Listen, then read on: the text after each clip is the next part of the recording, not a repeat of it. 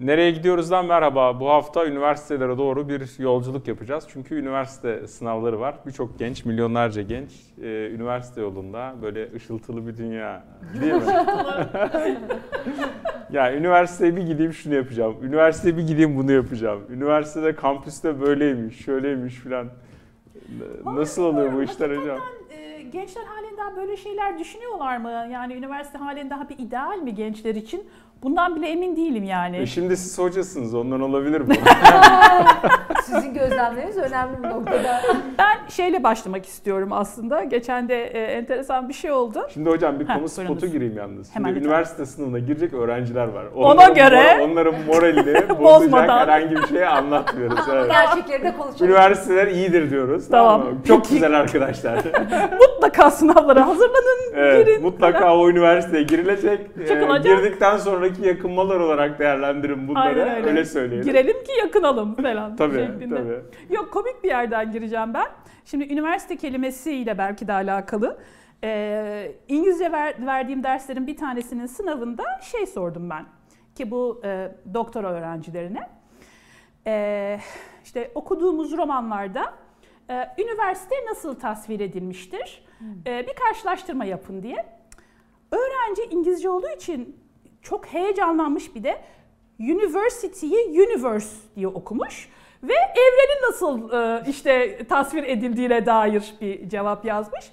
Şimdi bu anekdotu söylememin sebebi hani zaten yani yanlış bir yerden bakmıyor, doğru bir yerden bakıyor yani zaten aynı kelime. Yanlışlıkla doğru yapıyor. Evet, yanlışlıkla doğru yapıyor yani hani evrende ne varsa, birleştirici ne varsa üniversitede. Tevhide doğru. Aynen, tevhide doğru ama işte yani bütün ne diyeyim, bütün kurumlar gibi, bütün yaşadığımız şeyler gibi bir şeyin güzel olan kısmı aynı zamanda onun hani aksayan kısmı da olabiliyor. Şöyle ki hani üniversite adı üzerinde işte bütün bilim dallarını bir araya getirmek, işte bu Arapçada da işte camia değil mi, böyle bir araya getirmek, hem insanlara aynen hani hem insanları hem ilmi böyle bir araya getirmeye çalışan bir müessese.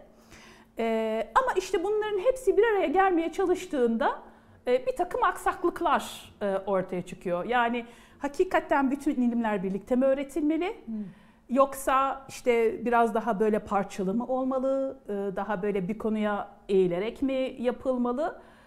Burada böyle bir işte çıkmazdayız deyip ben de Kübra hocama atayım. Kendisi sanat üniversitelerinden bahsetmek üzere. Ondan bahsedeceğim ama şöyle benim kendi kişisel tecrübemle de gireceğim.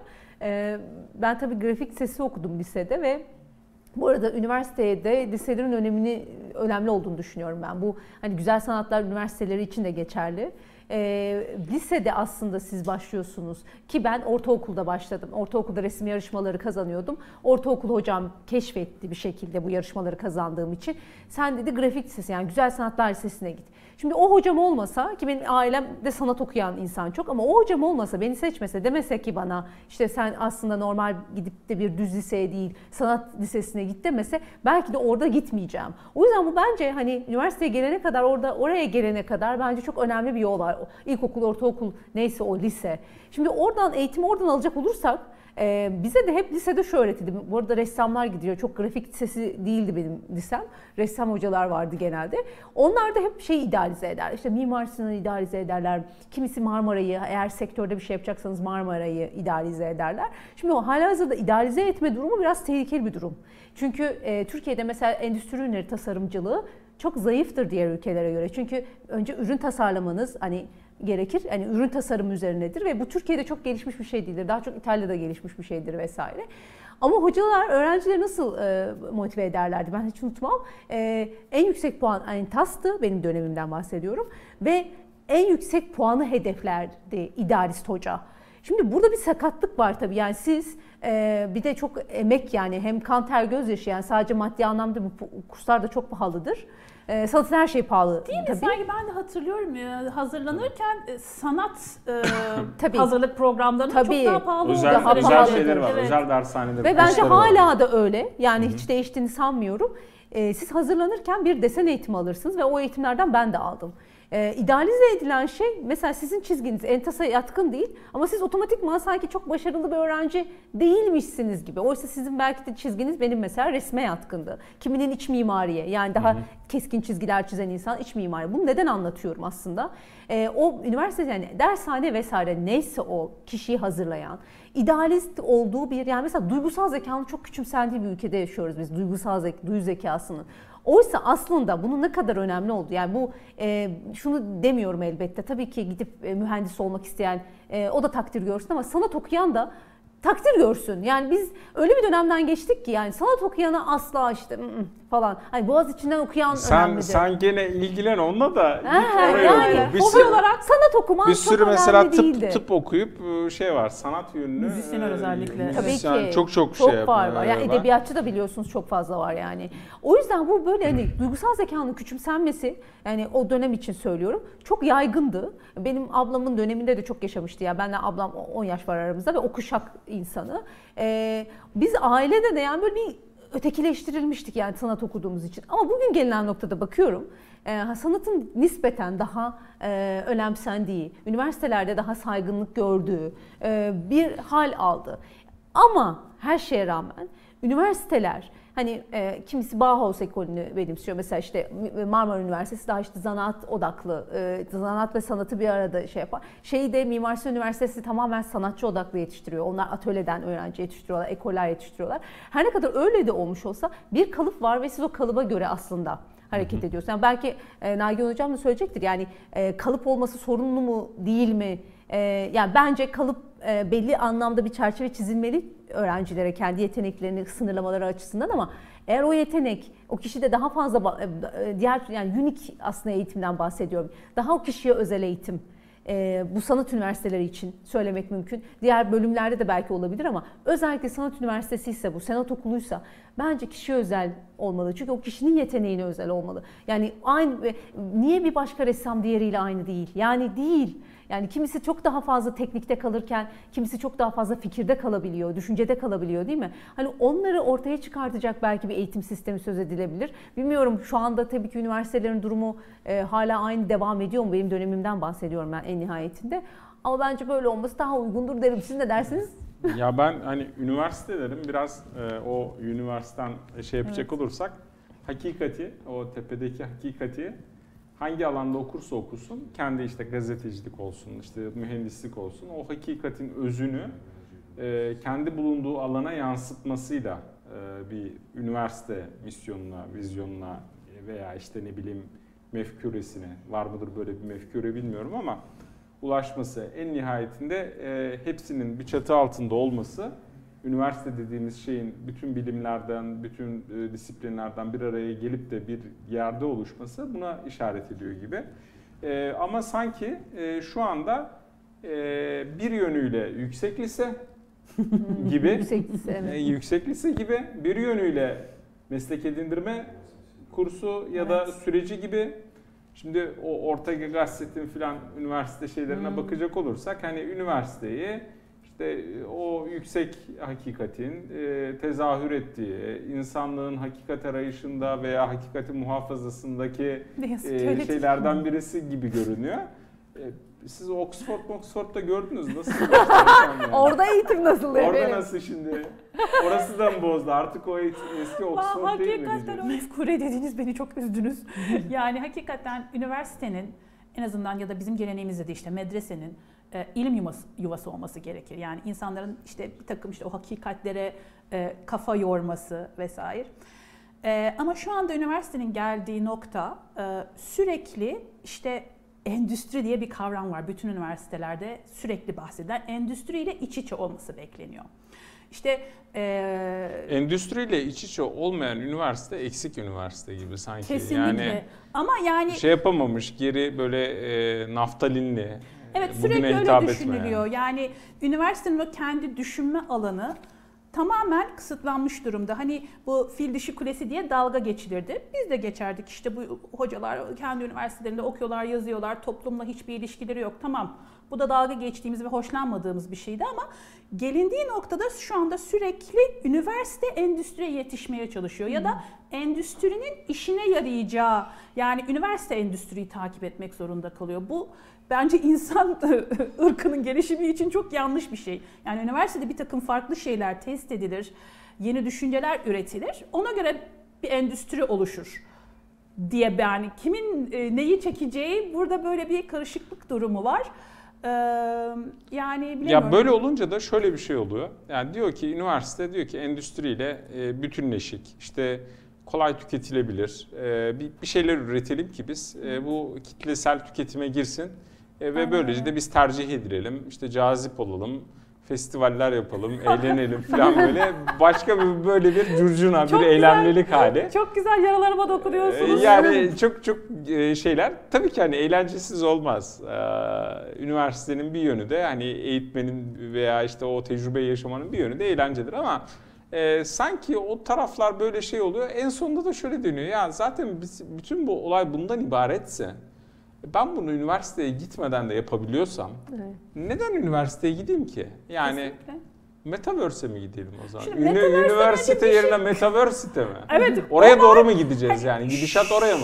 Gidişat oraya, öyle bir şey var. Yani hani üniversiteden anladığımız bizim hani bir dönem olur değil mi? Bir 13 hafta, 14 hafta ve bu uzun dönem sonunda bir çıktı olur. Ama tabii ki bizim zamanımızla da alakalı bir şey. Hemen 3 haftada bir şeyi öğrenmek. Yani bu skills meselesi var ya, bu edinimler. Zaten sürekli biz bir öyle 10 maddelik, 15 maddelik bu derse gelen insanlar ne gibi edinimler edinir? Koş vatandaş. Yani o 3 haftalık, 4 haftalık, yani ben derslerin birer birer şeye dönüştüğünü görüyorum. Yani şöyle bir 4 haftalık atölye yapalım. 5 haftalık atölye yapalım. Yani uzun 13 haftamızı verip bir şey üzerine düşünmektense, tabii 3 haftalık, 4 haftalık olduğu vakit dediğiniz gibi endüstriye de açılıyorsunuz. Dışarıdan yani insanlar da gelip alabiliyor falan, buna dönmüş durumda. Ama Metaverse meselesi de aynı. Metaverse'te. Zaten hani bundan bahsedeceğiz. Hani pandemi sırasında zaten hepimiz Metaverse'te öğrencilerle beraber olduk. Ama bundan önce de gelişen bir şeydi. Yani hani öğrencilerin kendisi diyor, işte ben bu hocadan bir saat dinliyorum, anlamıyorum ama işte yarım saat bir YouTube'dan seyrediyorum ve çok daha iyi öğreniyorum. Yani zaten o eğitim meselesi YouTube'a kaymış durumda. Burada geriye ne kalıyor? Yani öğrenciyle hoca arasında işte bu duygusal zeka diyorsunuz ya, ona yakın bir şey. Yani bir bağ varsa, yani öğrenci o hocayla beraber olmak için. Aynen, meşk sistemi aslında. Aynen, bu meşk sistemi bizim medrese sistemimiz. Evet. Ve yani olay belki de tekrardan, biz arkadaşlarla bazen onu diyoruz, şeye dönüşecek yani bu tekrardan ortaçağ, tekrardan medrese sistemi. Yani sırf o hocayı görmek için okula geliyor öğrenci. Ama öyle de değil midir? Mesela ben kendim lise dönemime gidiyorum. Üniversite geç okudum ben, çalışıp okuyan biriyim. Mesela ben üniversiteli olduğumu düşünmem o yüzden. Yani eğitimi almak için okuyan biriydim. Mesela lise döneminde ben bir sanatçının atölyesine, daha doğrusu onun üretimlerini yapmış olduğu yere giderdim ve ben bunu çok sağlıklı buluyorum, kişinin atölyesinde eğitim görmeyi. Yani bu meşk sistemin bahsettiğim. Çünkü siz onun ruh yapısını, her şeyi aslında iletişimle kopya ediyorsunuz. Yani halini de, o kişiye dair, mesela ben kendim atölyede çalışırken orada biz Vivaldi dinlerdik mesela. Benim orada klasik müzik altyapım orada oluştu mesela. Bunu üniversitedeki, tabii ki üniversite ortamları da sağlamaz demiyorum. Onlarda da böyle, çünkü sanat üniversitelerinde bu çok yaygındır. Farklı sanatların birbirine meç olması, ama genel anlamda birebir olduğu zaman gerçekten iletilebiliyor. Bir de şeyi fark ediyorum. Mesela klasik sanatlarımız için de geçerli. Hep bunu sanki meşk sistemini klasik sanatlar için olabileceğini düşünüyor insanlar. Çünkü öyle bir gelenek var. İşte hat sanatında var vesaire ya. Bugün bakıyorum oradaki üniversitelere de. Yani oradaki üniversite yapılarına var bugün. Yani Mimar Sinan'da da var. Özel üniversitelerde var açılan. Aslında bu sistemi, yani üniversiteye entegre ettiğinizde meşk sistemini, aslında yeterli gelmediğini görüyorsunuz. Aslında az önce söylediğinize geleceğim. Yani siz 4 sene boyunca bir sanatı öğrenemiyorsunuz aslında. Yani 4 sene yetmiyor sizin o sanatı öğrenmenize. Ve hocayla bağınız üniversiteden sonra koptuğu için bu sanatlar da öyle sanatlar değil ki hocayla devamı tatbik edilecek. O az önce işte bu geçmişle ilgili çok söylerler mesela, hocalarla ilgili o ekoller oluşurken onların o haleti ruhiyesini anlamak. Yani hep zikrediyoruz ama Süheyl Ünver. Yani Süheyl Ünver'in kendisiyle temas etmemiş olsaydı o öğrenciler bugün bu kadar sağlıklı bir zincir oluşturamayacaklardı belki sanat adına. O yüzden o temas dediğiniz şey, hani ne kadar metaverse gelirse gelsin üniversitenin yerine, bu olmayacak hiçbir zaman. Bu ilmi silsilenin yerini blockchain mi alacak yani?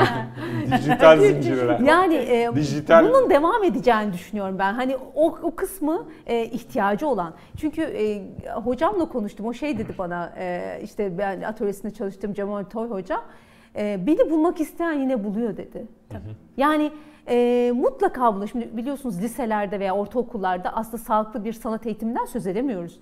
Hani resim derste bile çok, hani resim hocalarının girmediği dersler, sınıf öğretmenlerinin girdiği dersler. Dolayısıyla hani orada bir sanat eğitiminden söz edemiyoruz. Ama o da diyor ki mesela kendine has özel kurumların bu şekilde olması. Yani Milli Eğitim'den biz bunu bekliyoruz. Ben kendim şahsen adına Milli Eğitim'in böyle bir şey yapmasını daha sağlıklı olacağını düşünüyorum. Hani öğretmenler yetiştirerek, belki atayarak, ama öyle olmuyorsa bile çok farklı özel kurumların o yaştaki çocuklara, bunu anaokulundan başlatan okullar da var. Anaokulu, yine ilkokul, ortaokul diye giden. Orada bunun sağlanabileceği, belki o atölye ortamlarıyla beraber bu sanat ilminin insanlar içerisinde var olabilir. Yani çeşitli eğitim metodlarına kayılabilir belki, alternatifli. Hani sadece tek başına bir üniversite değil de, üniversite artık yetmiyor belki. Onun ek şeyler olabilir. Ya bir de hani üniversite dediğimiz şey 1800'lerin sonlarına kadar zannediyorum dünyada herhalde çok fazla olan bir şey değil. 10-15 tane toplam dünyada üniversiteden söz etmek. Yani şöyle bir şey, üniversite değil de mesela hani Oxford örneğini verdiniz, kolejler olarak. Hı hı. Yani daha küçük kurumlar, bizim işte gene medreseler gibi daha küçük kurumlar. Mesela evet, medrese diyoruz. Yani benim çocukluğumdan beri zaten ilgimi çeken bir şey. Üniversite diyoruz, kocaman bir sürü binaları var, bir sürü. Medrese diyorsunuz, işte bizim Salis Medresesi giriyorsun, küçücük bir yer. Evet. Yani çok daha butik bir şeyden çok daha universe bir şeye geçmiş durumdayız.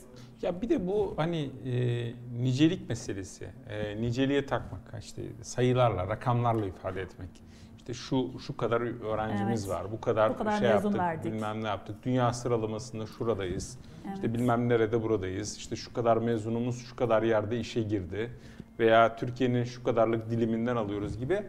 Genelde hep rakamlarla ölçülebilir, şey yapılabilir işlerle, ama üniversitenin ruhu sanki başka bir şey olmalı, sanki bambaşka bir şey, insan yetiştiren bir yer olması gerekiyor. Tabii ki, bence de aynı şey. Ama şu şeyde daha böyle endüstriyel. Yani bence çok kişisel. Ne kadar benzersek birbirimize o kadar makbul gibi. Yani hani çok kişisel bir örnek vereyim. Mesela benim için yani çok klasik gelecek tabii herkese, ama hani hocalar için not önemli değil derler ya. Yani benim için hakikaten öğrencinin aldığı not önemli değil, ama mesela öğrenci, ben diyelim bir romandan sadece 2 bölüm okumalarını istemişim.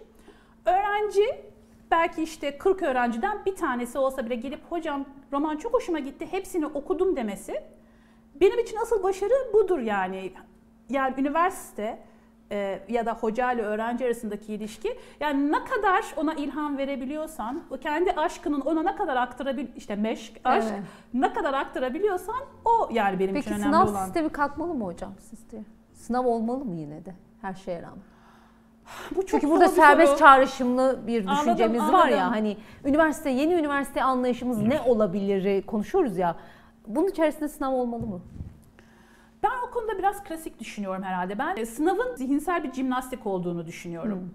Yani o açıdan çıta konuluyor ve ona yani yönelik hani çalışıyor. Yani kısa süre verilen bir zamanda işte kafandaki bilgileri nasıl meczedebiliyorsun, etmiyor musun? Tamam, belki öğrenciyi ölçmenin tek yolu bu değil. Evet. Ama o mental jimnastiği ben önemsiyorum açıkçası. Ya şöyle, ben üniversite sınavları için söyleyebilirim. Hani diğerleri test metodlu, çok eleştirildi biliyorum, ama ben... Ha, bu arada ben asla test sınavı yapmıyorum yani. Yani normalde mesela işte çizim sınavlarına girdiğimde de ben 3 farklı üniversitenin sınavına girdim. Bir tanesi vakıf üniversitesiydi. Onun çok 4 aşamalı bir sınavı vardı mesela, hatırlıyorum. Diğerinin sadece çizim sınavı vardı. 2 aşamalı Mimar Sinan'ın mesela. Marmara'nın da 2 aşamalı olması lazım. Bir de mülakatı var. Şimdi mülakat sistemlerini ben adil bulmadığım için, yani kimse bulmaz, ama hani sanki ama öğrenci seçiyoruz. Ama en tatlısı da mülakattır yani. Ama işte orada çok subjektif bir bakış olduğu için, hani öğrenciyi neye göre alıyor? Gerçekten seçiyor mu? neye göre seçiyor, orası çok bence hala şey, yani flu geliyor bana. O yüzden o yeni nesil sınav sistemleri, bilmiyorum hani bunun için ne düşünüyor üniversiteler, hani bunu bu zamana kadar gelmiş, bundan sonra da böyle gitsin diyorlar ama bence burası da yenilenmeye muhtaç gibi. Yani uzun zamandır ben böyle düşünüyorum da. Ben mülakat lehine bir şeyler söyleyebilirim mesela.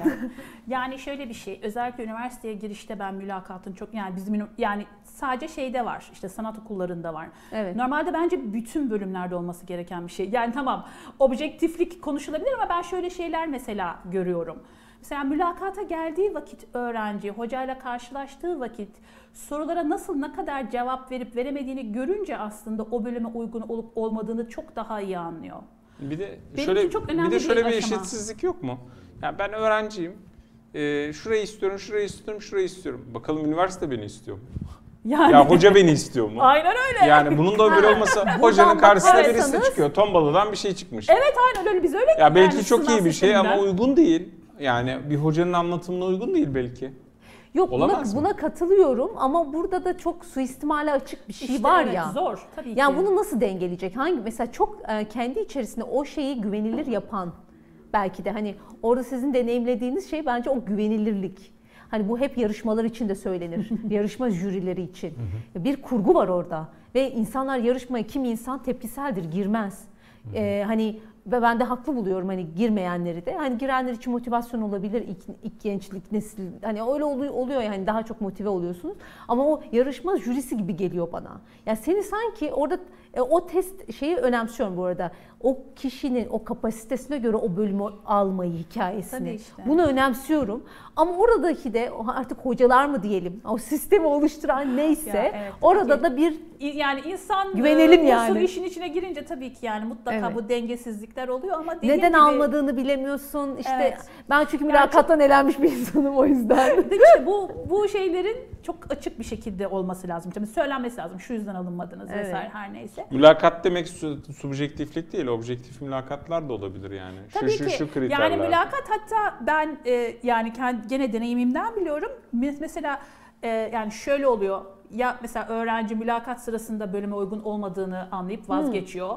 Ya da mülakat sırasında tam da yerinde olduğunu fark edip çok şevkle geliyor bu sefer. Ya, çok şevkle güzel. Çalışıyor. Bilemiyorum ya yani evet. Orası biraz böyle yani evet, itirafları da var evet. %50 gibi oldu şu an. Evet. Ama genel itibariyle şey biliyoruz yani, en azından seçilerek. Ben burada şey sistemini beğeniyorum. Hani siz ne dersiniz bilmiyorum. Yıldız Teknik Üniversitesi Sanat Tasarım Fakültesi.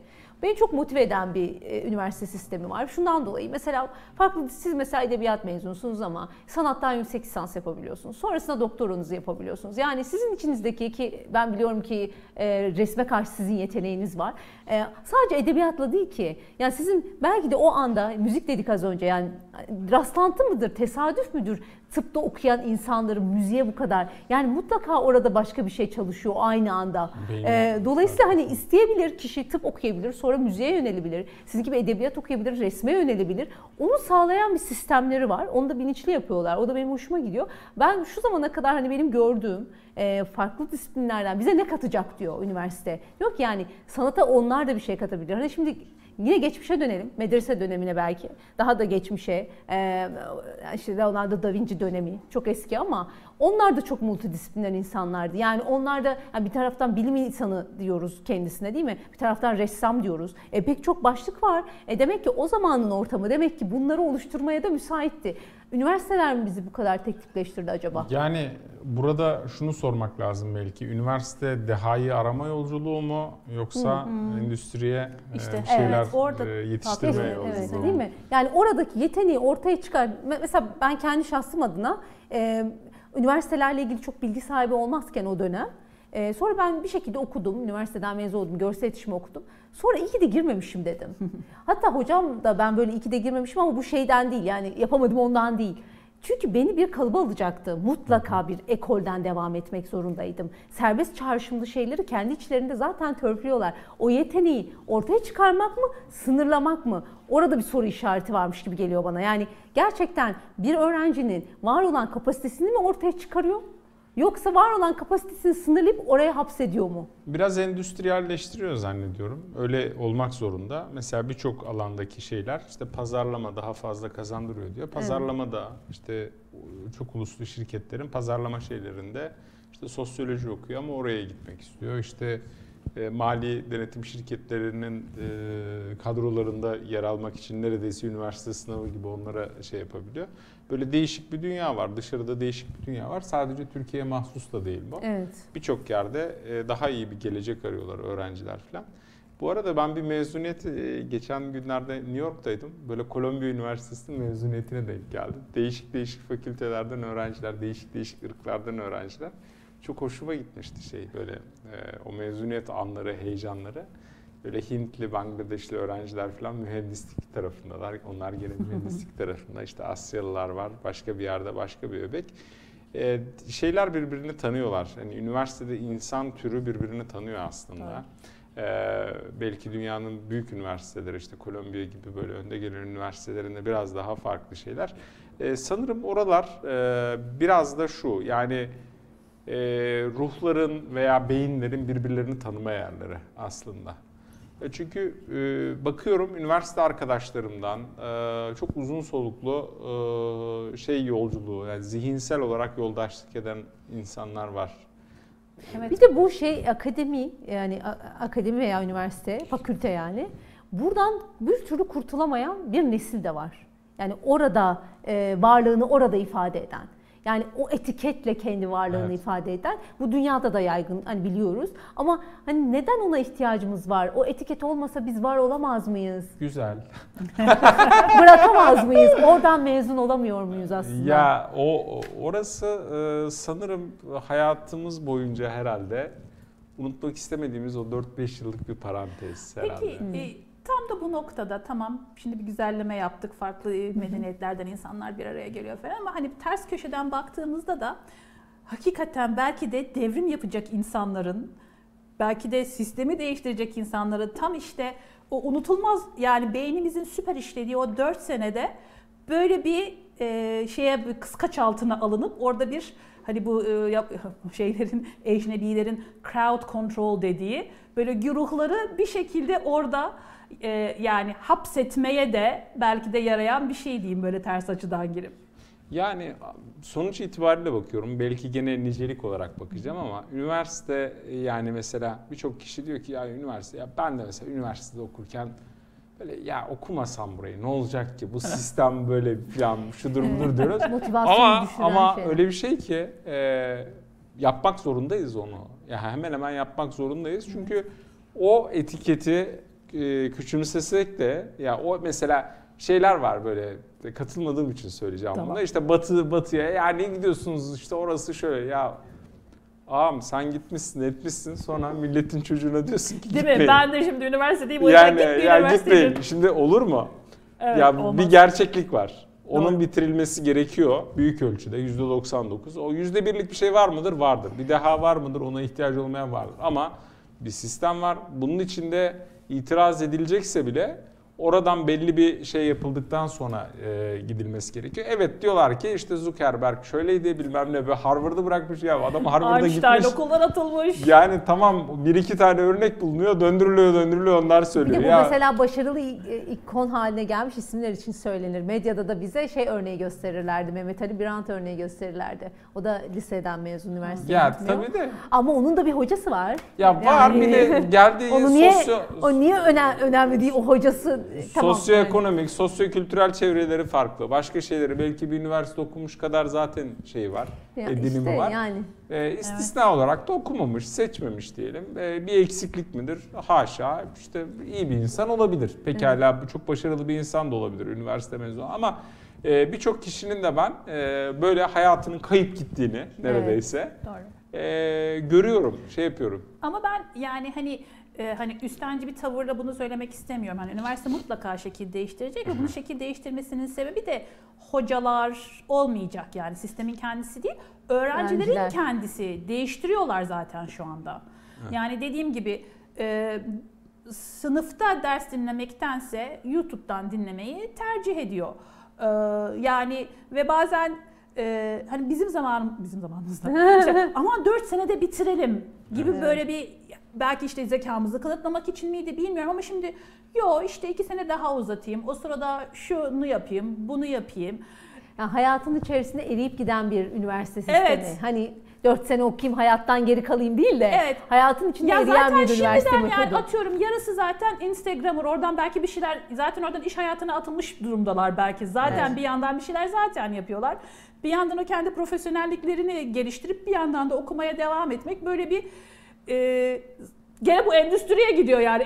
Tamamen iç içe geçmiş durumda. Ya ben şey görmüştüm. Gene New York'ta bir televizyon programında gördüm. Böyle Taylor Swift diye bir şarkıcı var. Taylor Swift New York Üniversitesi'nden mezun olmuş falan. Böyle vay dedim, bak dedim. Yani şarkıcı markıcı ama dedim, üniversiteyi bitirmiş dedim. Geçen de bir tane... Sonradan o fahri şeymiş mezuniyetmiş. Yok, bir tane şarkıcı geçen de sosyal medyada paylaşıyordu. İşte az önce doktora savunmamı yaptım, şimdi de konser vermeye gidiyorum falan gibi bir şeyler vardı yani. Var böyle. Ya benim de üniversiteye ilk gittiğimde ilk karşılaştığım kişi kimdi biliyor musun? Kemal Sunan. İşte buyur. O çok sonraları okudu. Evet, çok sonraları ve yüksek lisansını falan da kendi filmleri üzerine. Öyle var ya, çok sonradan üniversiteye gidip.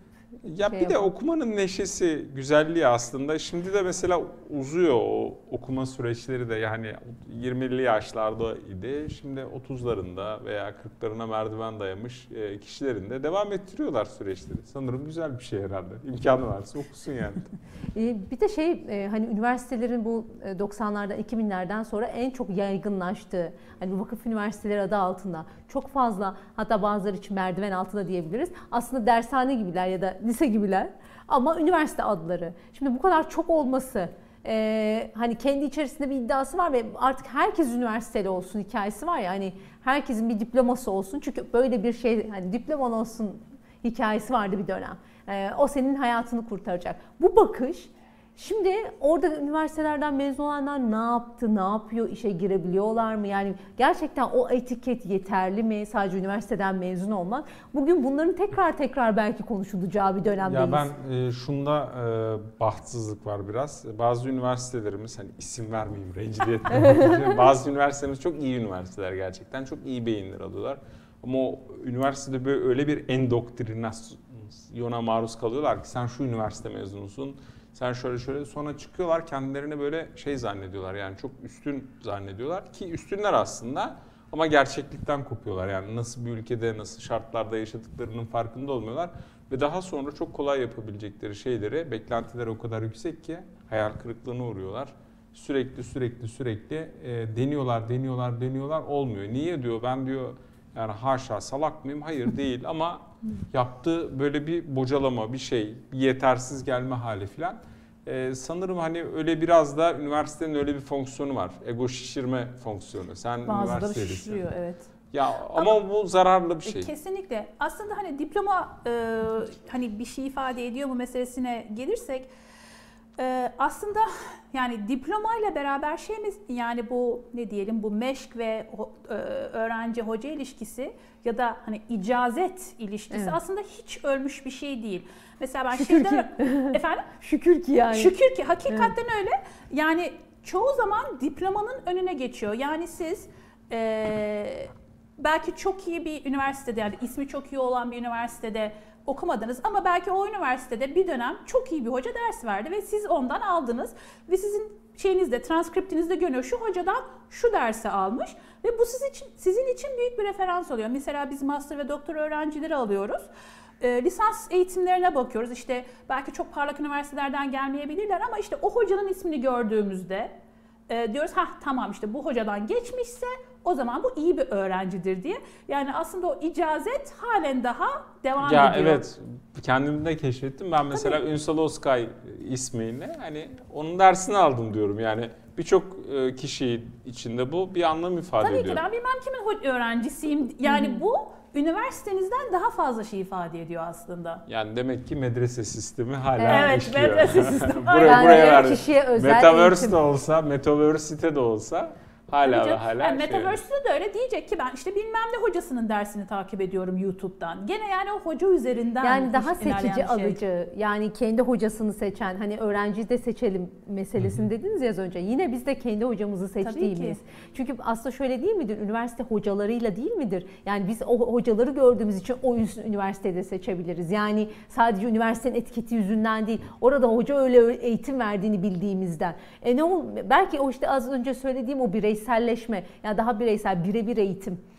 Bu farklı, hani şu hocayı şu dersim için seçiyorum, bu hocayı bu dersim için seçiyorum ve bu dijital dünyada çok daha mümkün. Yani çünkü sınırları ortadan kaldırıyor. Belki farklı bir ülkede yaşayan bir öğrenci buradaki bir hocadan eğitim alacak. Bunu bilemiyoruz. Mesela hep şu İran sistemi gösterilir. İran üniversitelerinin sanat eğitimleri çok övülür biliyorsunuz. Hatta İran'dan Türkiye'ye gelen birkaç sanatçı biliyorum ben. Çok dehşet eğitimler almışlar çünkü temel sanat eğitimleri çok güçlüdür. Hani bizde o kadar bile güçlü değil yani. Tamam hani işte onların kendilerine resim diyorlar, biz onların resimlerine minyatür diyoruz ama o kadar temelleri sağlamdır ki mesela Farşiyan'ın normal bir ne bileyim gerçekçi resim yapan bir insandan fark yoktur aslında, onu öyle yorumluyordur. Müthiş detaylar vardır vesaire. Onlar o eğitimi çok iyi aldıklarından. Ben mesela İran'a gitmeyeceğim farz mahal ama İranlı bir hocadan ders almak istiyorum minyatür için. Bu bunu sağlayabilir, bu bahsettiğimiz o metaversite neyse onun adı yeni kurduğumuz dünyada bunu sağlaması açısından çok ufuk açıcı bir şey bence. O yüzden belki üniversite değil ama eğitim her anlamda kendini devam ettirecek. Yani üniversite adı altında olmasa ve belki eğitim kendinde bir dönüşerek, değişerek bir yer bulacak kendine ama bitmeyecek yine yani devam edecek gibi görünüyor bence. Ne dersiniz son olarak hocam? Yani işte son olarak tekrar bu medrese ve yani şöyle bir şey, öğrenci hoca ilişkisi hakikaten çok önemli ama işte bizim bu hani amfilerdeki dersler işte 90 kişilik 100 kişilik derslerde bunu sağlamak çok zor. İşte bunun da hani iyi kısmı var, kötü kısmı var. Şimdi tabii ki öğrenci, yani ne kadar çok öğrenciyi muhatap edersek bilir ha bu böyle bir hoca diye.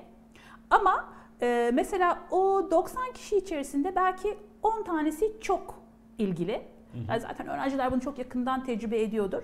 Mesela siz 10 öğrenciyle çok daha üst perdeden bir ders yapabilecekken işte sınıf 90 kişi olduğu için bir vasata çekmek zorunda kalıyorsunuz. Yani bu o 10 öğrenci için çok acıklı bir şey. Ama hani bu da çok gene fil dişiden konuşmak gibi ama yani o işte bunun dengesini kurmak, yani belki bunların sayısını çok aza düşürüp hakikaten o birebir ilişkiyi kurmak. Mesela hani Oxford meselesinde de öyle, yani dersler yani 5 kişi 6 kişi ve öğrenciler okuyarak gelir. Bir de şöyle bir şey vardır, 90 kişilik sınıfta öğrenciler ne yazık ki okumadan geliyor. İşte o 10 tane nasılsa okumuştur. Onlar cevap verir. Aynen öyle. Ama 5 kişilik sınıfta olduğunuz vakit yani eğer okumadıysanız eden bir şey. Yani tabii ki çok daha fazla göze batıyorsunuz. Yani her neyse yani o hoca öğrenci ilişkisi kesinlikle hoca öğrenci ilişkisinin baz alındığı yeni bir şeye doğru evrilmek zorunda yani üniversite, öyle diyelim. Evet. Bayağı ufuk açıcı bir şey oldu. Benim için bugünün şeyi böyle metaversite oldu. Belki bu kavramsallaştırma. Tamam, ilk burada duydunuz. İlk burada duydunuz. Buradan yola çıkıyorlar. Podcast'lerden belki şey yapılır. Onlardan da bir üniversite olur. Yani sanırım özünde olan şey öğrenme, merakının diri tutulması. Mecralar değişebiliyor. Zaman değişiyor. İşte öğrenci tipleri, beklentileri değişiyor. Ama o öğrenme arzusu, isteği, iştahı diyelim devam ettiği sürece herhalde üniversitelerde canlı olmaya devam edecek. Diliyoruz ki üniversite sınavına girecek tüm öğrenciler de bu öğrenme iştahı, merakı artsın, eksilmesin. Bununla birlikte hem kendilerine hem toplumumuza hem bütün insanlığa faydalı bireyler olsunlar. İyi yerlere gitsinler, bahtları açık olsun diyoruz. Nereye gidiyoruzdan bu haftalık bu kadar. Önümüzdeki hafta görüşmek üzere.